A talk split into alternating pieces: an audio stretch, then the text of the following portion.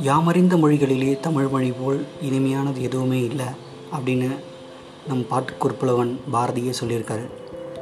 உண்மைதான் இல்லை தமிழ் மொழி போல் ஒரு இனிமையான மொழி இருக்கவே முடியாது. அந்த மொழியில் கவிதைகள் கேட்பது இன்னும் சுகமானது இல்லையா? வாங்க கேட்கலாம்.